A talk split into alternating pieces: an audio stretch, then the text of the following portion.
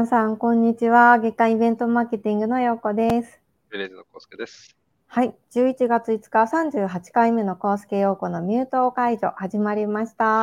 はえーはーい。この番組はですね、イベントレジストの平山康介さんと、イベントマーケティングの樋口陽子が全国のイベント、イベントの中の人をゲストにお呼びしてお話しする番組です。中の人だからこそお話しできる苦労話や企画の背景、思い出を、思いをおお聞きしますということで、えー、38回目、スタートしたいと思いますが、康介さん、もう11月にうんなりましたね。そうですね。早いですね。企業的にももう来年度の少し見通しのお話が出てきたりとか、少しずつなんかこう、全体的な経済もそうですけど、イベントの話も具体的にリアルどうすればできるとか、今日そうもですね。本当はいに、どの意味でニューノーマルが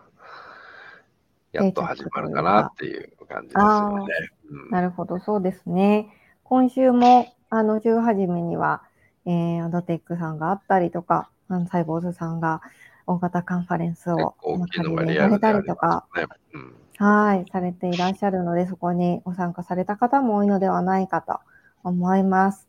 そして、はい、今日はですね、そんなこう、イベントの中の人としていろいろ、えプロデュースされていらっしゃる、えー代表の方にゲストにお越しいただいております。改めて今回のゲストご紹介します。えー株式会社イベントレンジャーズ代表取締役松宮博正さんです。はい、こんにちは。よろしくお願いします。こんにちは、松宮さん。ご無沙汰しております。そうですね、すっかりご無沙汰しております。はい。はい。あのー、コウスケさんとか私とか、えーバックステージ、前野さんとかでもやっているバックステージでも、あの、舞台演出でサポートしていただきましたけれども、その時以来ということで、ご無沙汰しております。そうですね、はい。すっかりご無沙汰しておりまして、その説はありがとうございました。ありがとうございました。ははい、この番組はこうイベントをサポートされる方も多く見ていらっしゃいますし、企業のマーケティング担当者の方にもご出演いただいたりと、いろいろとイベントにまつわる方見ていただいているので、松宮さんの姿を久しぶりに拝見される方も多いのではないかなというふうに、えー思っておりますが、最新の松宮さんの状況を、今日はあのお聞きしていきたいと思っております。はい。よろしくお願いします。はい、よろしくお願いします。はい。ということで、改めてなんですけれども、はい。えっ、と、冒頭で株式会社イベントレンジャーズ代表取締役というふうにご紹介をしたんですけれども、えっ、と、こう、社名もいくつか変わられたりということもあって、そうですね。はい。その、一番最初のイベント業界に入るきっかけから少し、あの、簡単にですね、お伺いしていきたいんですけれども、皆さん、どんな経緯でイベント会社をなんか起業されてでしょうか？はい。えっ、と、あの、僕はもう、あの、年齢的にも50を回ってきまして、大学生の時、あの、バブル好景気だったので、あの、それこそ学生の、えーイベントサークルみたいなことを実はやってうんいました。はい。えー大学祭とかをこう仕切っていたりとか、そういう感じでは？えっ、と、そうですね。大学祭を仕切るというよりは、あの、はい巷の、まあ、それこそ、まあ、最近ではハロウィンとかもだいぶ問題にはなってるかもしれないですけれども、はい。学生集めてそういうパーティーをしてたりですとか、企業からお金をいただいて、そういう、えー学生たちと一緒にいろいろ面白いことをしてたりとか、っていうような仕ことを掛けをしてされてはい。らっしゃって、学内だけじゃなくて、じゃあいろんな学生さん、学外の方とも一緒にやられたりとか。そうですね。あの、まあ、インカレサークルといえばインカレサークルなんですけれども、あの、当時、あの、皆さんもご存知のホットスケートの前野さんがいらっしゃると思うんですが、前野さんが社会人で、恵比寿のとあるイベントスペースを管理しているところに、あの、西尾岩井さんと、あの、はい富士重工さんの合弁の会社で、はい。カレッジミュージアムというですね、学へ生ー100団体にこう、事務所スペースを貸し出すみたいなところがありまして、そこに。はい、出入りをさせていただいてですね、へえ、企業さんが大学生のマーケティング活動もそうですね。できるような。そうですね。あの、リクルーティングみたいなこともありましたし、あの、商品プロモーションみたいなこともありましたし、我々も世の中に出る前の商品とかをたくさん飲ませていただいたりとか、これは果たしてどういう、まあ、実験ではないですけど、いろいろな新しい商品に触れさせていただいたりとかですね。はい。あのそういう機会をいただくことも多かったですね。あ、そうなんですね。そこがこうきっかけとなって、イベント会社の設立というところに至ったんですか？そうですね。もともとやっぱりそこでの活動って、いろいろな、あの、なんて言うんでしょう、社会人の方たちとの接点とか、いろんな企業の方たちとの接点っていうのもできましたんで、あの、そこが非常に、あの、ベースにはなってるかなとは思うんですけれども、一度僕も実際就職を、えー、実務省の出版社に就職してまして、全くイベントの違う、あの、畑にですね、一度は、えー、飛び込んでみたんですけれども、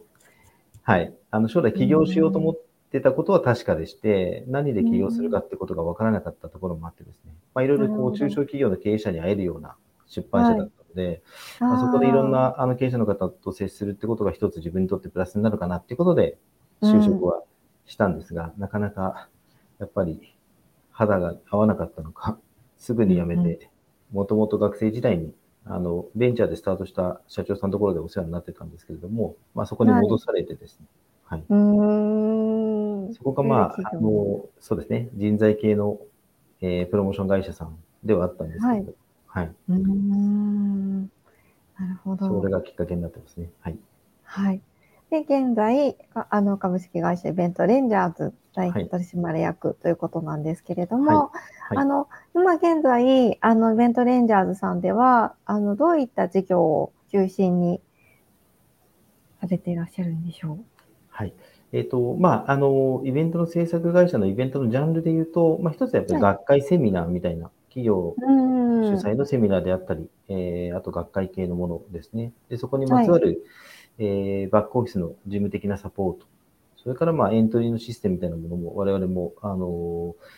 えー、自前のものを少し持ってたりしますので、まあそういう形でサポートさせていただいている舞台と、あともう一つは、はい、あの、社内イベントの活性化ということで、えー、企業の中の、まあ、キックオフイベントであったり、えー、表彰式であったり、えー、はい。はい。えー、その手のことをやってる舞台がいるのと、あと、まあ、ここ数年、あの、我々オリンピックに向けてやっぱりこう、日本のいいところを海外の人に知ってもらえる機会なんじゃないかっていうことで、まあ、イベント会社としては、あの、地域活性のイベントっていうことに少し、あの、力を入れてきたところもありまして、はい。はい、あの地域の観光プロモーションであったり、えー、うん、まあ、えー、物販イベントであったり、はい。えっ、と、そういったことの活動をさせていただいています。えー、かなりこう、広範囲にいろんなイベントをされていらっしゃったりして、あの、イベントマーケティングでも、中小企業は合同で開催する、あの、スポーツフェスティバルの取材なんかもさせていただいたことがありますし、すねはい、あの、イベントを受注して、こう、運営するパターンもあれば、自らプロデュースして、こう、イベントを開催されることもあったりと。そうですね。はい。あの、今、あの、ヒゲさんおっしゃっていただいた、えー、中小企業をたくさん集めてのイベントっていうのは、もともと我々もあの、自宅事業で、まあ、とある企業様の周年の行事の運動会を、えー、5500人参加ぐらいのものをやらせていただいたことがあるんですけども、はい、はい。で、まあ、とても素晴らしいイベントで、えー、家族参加で、お子さんたちが最後は、まあ、横浜スタジアムでやったんですけども、グラウンドに降りてきて、こう、走り回ったりとか、お父さんと同じ T シャツを着て応援したりとかですね、最初はやっぱり、その日始まった時は、あの、客席で見ている方たちが多かったんですけども、最後のリレーの時にはもうほとんど全員がこう、グラウンドに降りてくるような感じのイベントだったので、あの、我々今26名ぐらいの初代で会社やってますけれども、自分たちだけでこうできないイベントっていうのがあるなと思いまして、でも、まあ、中小企業がこういくつも集まると、まあ、採用のイベントとかそういうものじゃないかと思うんですけれども、うん、社内活性化するためのイベントも、えー、数が集まれば一つのことができるんじゃないかということで、それであの中小企業を集めて合同の運動会とか、うん。はい、あの構想としては2022年オリンピック終わったぐらいには東京ドームで100社ぐらいでやれてたらいいなと思ったんですけども、ここ数年は全く開催できてないので、はい。はい。そんなことができると、あの、社員のためにもなりますし、社員の家族のためにもなりますし、っていうことで、はい。2018年ぐらいからスタートしてました。うん。なるほど。なんかこう、松山さんのお話を聞いていると、なんかイベントをする意味とか価値とか、そういうこともね、あの、きちんとこう共有しながら、えー、イベントを作っていらっしゃるなというところが、すごく感じるところではあるんですけれども、まあ、最後お話にあったように、イベントを取り巻く環境というのがね、ちょっと変化してきまして、あの、まあ、コロナ禍でいわゆるイベントというのが、こう、例えば、ま、不要不急っていうふうに言われてしまったりとかですね、あの、今はハイブリッドで、新しい形での、あの、提供をしていくっていうような価値転換があったかと思うんですけれども、えっ、ー、と、今回のコロナ禍でメンドレンジャーズさんでもそういった価値転換ってありましたでしょうか？そうですね。あの、やっぱりコロナになってどうしてもリアルが減ってるのは、あの、どこの、えー、イベント会社さんも同じかなというふうには思ってるんですけども、うん、まあ、一つは、あの、我々2013年から実は社内に、あの、配信のスタジオを持ってたこともあってですね、はい、あの、そこをもう一度、そうですね。はい。ちょうど東日本大震災が終わって、2012年ぐらいから、あの、観光庁系の自宅の中でライブ配信っていうのが、はい、あの、仕様の中に入ってきてたりしましたので、えー、はい、その中で我々も知見を増やしていくためにということで、あの、配信スペースを持っていたっていうことが、はい。なかなかこの数年は使ってはいなかったんですけど、もう一回そこを活用していこうっていうことで、あの、収録であったり、配信であったりっていうことで、あの、既存のお客様にも使っていただいているっていうような、はい、感じのところは、えー、取り組みとしています。はい。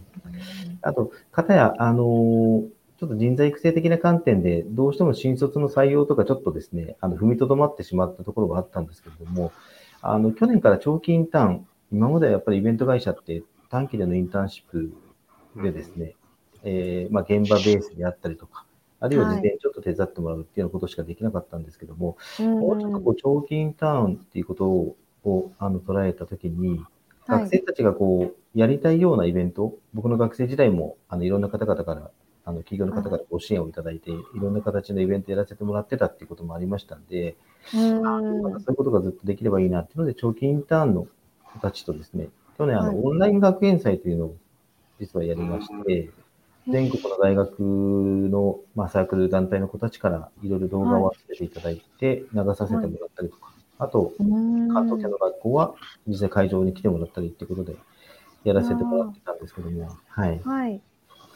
その延長線上で今、あの、学園祭以外のイベントも、実は2つぐらい、また学生たちがやりたいっていうことが出てきてまして、はい。はい、その話の流れで、なぜか、あの、大学生と会社を作ることになって、この間の8月に、大学生が社長の会社ができてしまいまして、今年の8月にインターン生から、えー、長期インターンのお話から、もう起業にこうジャンプしてというか。そうなんですね。えー、すごい。今、あの、19歳の大学2年生の子が、あの、社長なので、自分のほとんど、あの、子供と変わらない年齢の社長のもとで、あの、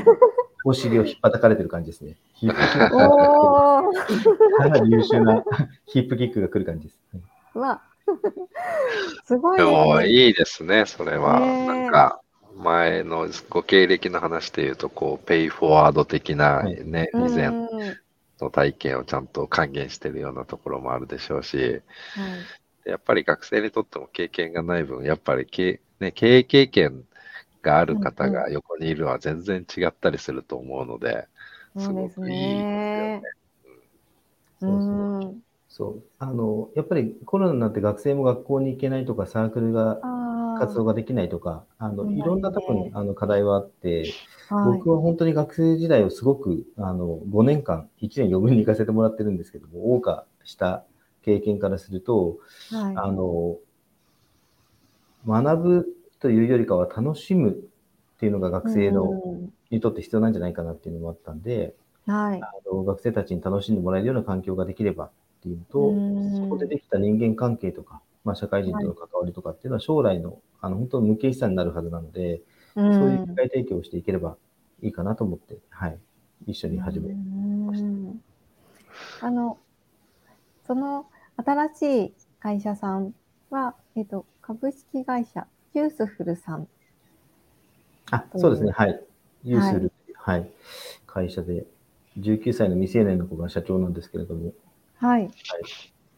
どんな事業を主軸としていらっしゃる会社なんですか？そうですね。あのまあ、イベント関連といえばイベント関連なんですけれども、あの、もともとやってました、そのオンラインの学園祭ということも、あの、今年の12月の10日に渋谷のシダックソウルさんで、ハイブリッドでやろうとしてますし。えー、あじゃあ、撮影からそういった進行管理までされていらっしゃったり。そうですね。はいまあ、全部学生の子たちがある程度のことはやる形になっています。うん、はい。うんはい。あともう一つは、あの、先月9月に、あの、一つやったんですけれども、大学生が、えー、考える高校生のための進学相談会っていうことで、はい。あの、国立、私立、まあ、いろんな学部ごとにいろんな大学の先輩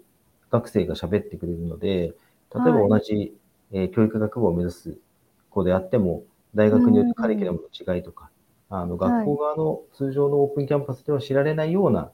えー、ことっていうんですかね。今年の大学1年生なんかに聞いても、あの、はい、学校のことはよくわかるんだけど、どんな先輩がいるのか全くわからないっていう、あの、課題感があるっていうのを聞いたので、だったら現役の大学生に喋ってもらうイベントがあってもいいんじゃないかっていうことで、オンラインのイベントを、はい、9月にやって、またちょっと今、あの、12月にもう一本、えー、やる予定で、学生たちは今考えているところですね。はい。あともう一つは、あの、ゴミ拾いをやりたいって子がいまして、ええええ。はい。で、それもあのサークル対抗ゴミ拾い大会っていうことで、なかなかあのコロナ禍で活動ができないので、えー、そういう機会を、まあ、あの、分散をしてやるみたいなことを考えてたんですけれども、なかなかあの都心の中でゴミ拾いをやらせていただける場所をきちんとあの承諾を得るっていうのは難しいことも実は今分かってきてまして、あ、はい、そうなんですか。そうなんですよね。ステージの時に、はい、グリーンバードさんという活動と一緒にさせていただいたことがあるんですけれど、やっぱりそういったやってらっしゃるところと一緒にやらやらなきゃいけなかったり、申請が今、厳しくなってらっしゃるんですかね。そうですね。うん、あの、グリーンバードさんとかは本当に、あの、渋谷とかも中心に結構いろいろなところでやられてらっしゃると思うんですけども、うん、商店街となると、あの、若い方々が、あの、区の補助を受けながらやられてたりとか、あの、いろいろあるので、まあ、一元さんがちょっとやりに行くっていうのが 難しいので、少し腰を据えてきっちり、あの、何のためにやるかっていうことを、商店街の方たちにも理解をしていただかないといけないっていう感じ。うん。そういう地域活動に、こう、ジョインするとか、そういうことってやっぱり、こう、初めの一歩ってどうしたらいいんだろうとありますもんね。そうなんですよね。はい。で、たまたまちょっと、あの、そういった自治体に、あの、まあ、コンタクトしやすい、あの、はい、僕の知り合いの社長さんがいらっしゃるので、あの、地方創生、はい、道の駅のプロデュースとかをしている感じの方がいらっしゃるんで、あの、はい、山梨県に小菅村という、あの、えっ、ー、と、人口700人ぐらいで、東京都と隣接しているところがあるんですけども、そこの村長さんに、あの、学生がプレゼンさせていただく機会をちょっと作っていただいて、ね、あのごゴミ拾いさせてくださいって言ったら、はい、うちの村にはゴミはないって、言われました。僕が片道30分歩いて毎日ゴミ拾ってるから、ゴミはないよって 言われてですね。はい、ただあの、地域には地域の課題があるんで、もしそういう若者たちが来てくれるんであれば、はい、あのあのやってほしいことはいくらでもあるんだけどねっていうので、はい、そういうお話をいただいて、で、はい、ちょうど山梨県の小菅村っていうのはあの山岳地帯で、あの山の斜面に畑があるんですけど、そうなんですね。はい。やっぱ台風の影響とか、それからまあ、はい、あの高齢化っていうところで、あの工作放棄地みたいになってるところがやっぱり少しあるんで、うん、そこをなんか大学生たちが来て手入れをしてくれて、はい、また新たなこう作物でも植えられたりしたら、あの村としてもすごくありがたいっていうようなことで、一、うん、回僕もその7月に学生と見に行ったんですけども、普通の平坦を上がるだけでも30度ぐらいの斜面で、はい、なかなかきついところ、あ、ね、結構あります、結構あります。はい、そこを、あの、現地の NPO の方のご指導いただいて、9月に大学生20人ぐらいと、実は、はい。あ、それはあの、ユースフルの方と地元の方で合同で、そうですね。はい。あの、僕らユースルは実行委員メンバーってことで一緒にやってるんですけども、あの、はい、大学のサークルの子たちにも声をかけて、興味持ってくれたところ、の子たちが参加をしてくれてですね、はい、山の斜面半分ぐらい買って、はい、で残りを今月の20日、21日というタイミングでもう一回残りを年に借りに行こうと今してる感じです。はい、あ継続されていらっしゃっていいイベントですね。そうですね。はい。なんかあの1回目参加したことからですね、その環境系とかやっぱり SDGs に興味を持ってる学生の子たちが実際興味を持ってくれてまして、それで第2回目が今開催できるようになった。来年以降は、あの今大学の地域創生学部の先生たちとも、あの学生たち話を始めてまして、あの研究してたりとか、そういうところでも来春以降はまた継続的に活動して、どこかのタイミングで作物を植えて、みたいなことが成立してきそうな、はい、今感じなるほど。なんか私の大学生の頃と比べちゃいけないんですけれど、今の大学生の方ってこう地域の活動だったりとか、SDGs だったりとかの関心が高くて、そういうアクションっていうのをこうやれるっていうのってすごい強みだったりとか、あのー、違いがあるなっていうふうにすごく思います。そうですね。あの僕の学生時代も本当に遊んでるだけに近しかったですけど、今の子たちは本当に真面目に取り組んでる感じですね。えー、それをまた楽しく、ね、会社化して、そのビジネスの、なんだろう、収益を上げていくっていうところと、あと、こう、お話を聞いてると、こう、ソーシャル、社会起業家じゃないですけども、ソーシャルでいうと、どうなんですかね、どっちの方が皆さん興味がありそうという意味で言うと、社会課題をこう、まずは見つけて解決していくっていうところに結構みんな集まってくる感じなんですかね？そうですね。やっぱりあの、えっ、ー、と、社員募集っていうことではなくて、長期インターンっていうことの募集の仕方だったりしますので、うん、えー、自分がやりたいことをチャレンジしたい、みたいこと、興味があることができそうであればっていうことで参加してきてるので、うん、あの、まあ、あまり企業とかマネタイズとかっていうことよりかは、えー、自分の興味あることにチャレンジできる環境っていう捉え方をしてる感じですね。はい、うん。なので、本来は NPO 法人とかそういうまあ、活動法人自体の方が、あの母体としてはあの適切なのかもしれないんですけども、うん、その代表の大学2年生の子は、僕は大学4年になったら就職しますって、はっきり言い切ってるんで、そうすると、2年単位で代表を変えていくみたいな感じのことをしていかなくてはいけないので、はい、そうなった時会社としては株式会社っていう選択をして少し自由度が、はい、自由度、運営上の自由度が高い形態に今しております。なるほど。今ね、現役大学生で起業をされた方も、あの、松宮さんからいろいろと経営のことを学んでいらっしゃると思うんですけれど、松宮さんの方で学生さんたちから学ぶことってありますか？そうですね、ありますね。あの、本当になんて言うんでしょう、今の学生たちの方が、我々よりも DX が進んでるんじゃないかっていうぐらい、あの、チャットツールとかドライブとか、資料共有とかっていうのは、すごくうまかったりしてますし。もうネイティブにやっちゃうような。はい、そうですね。はい。それがなんて言うんでしょう、説明なくさらっとみんな、あの、はい、こなしてる感じがあったりしますので、そういう基盤も、あの、一つかなと思います。で、あとは、うん、あの、地方の学生の子たちも参加してくれてるんですね。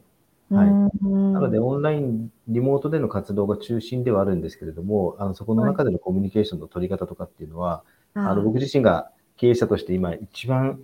来年以降少しコロナが落ち着いたら出社どうするんだみたいなことをちょっと真剣に考えなければいけないようなところをですね、さらっとやって受けてる感じがするので。はい、ああ、なるほど。そっか。なんかそういうところは学びが大きそうですし、今後、そういったハイブリッドになっていくときに、オペレーション的にはそういう若い方がいらっしゃると、あの、すごく運営的にもオンライン側のイベントの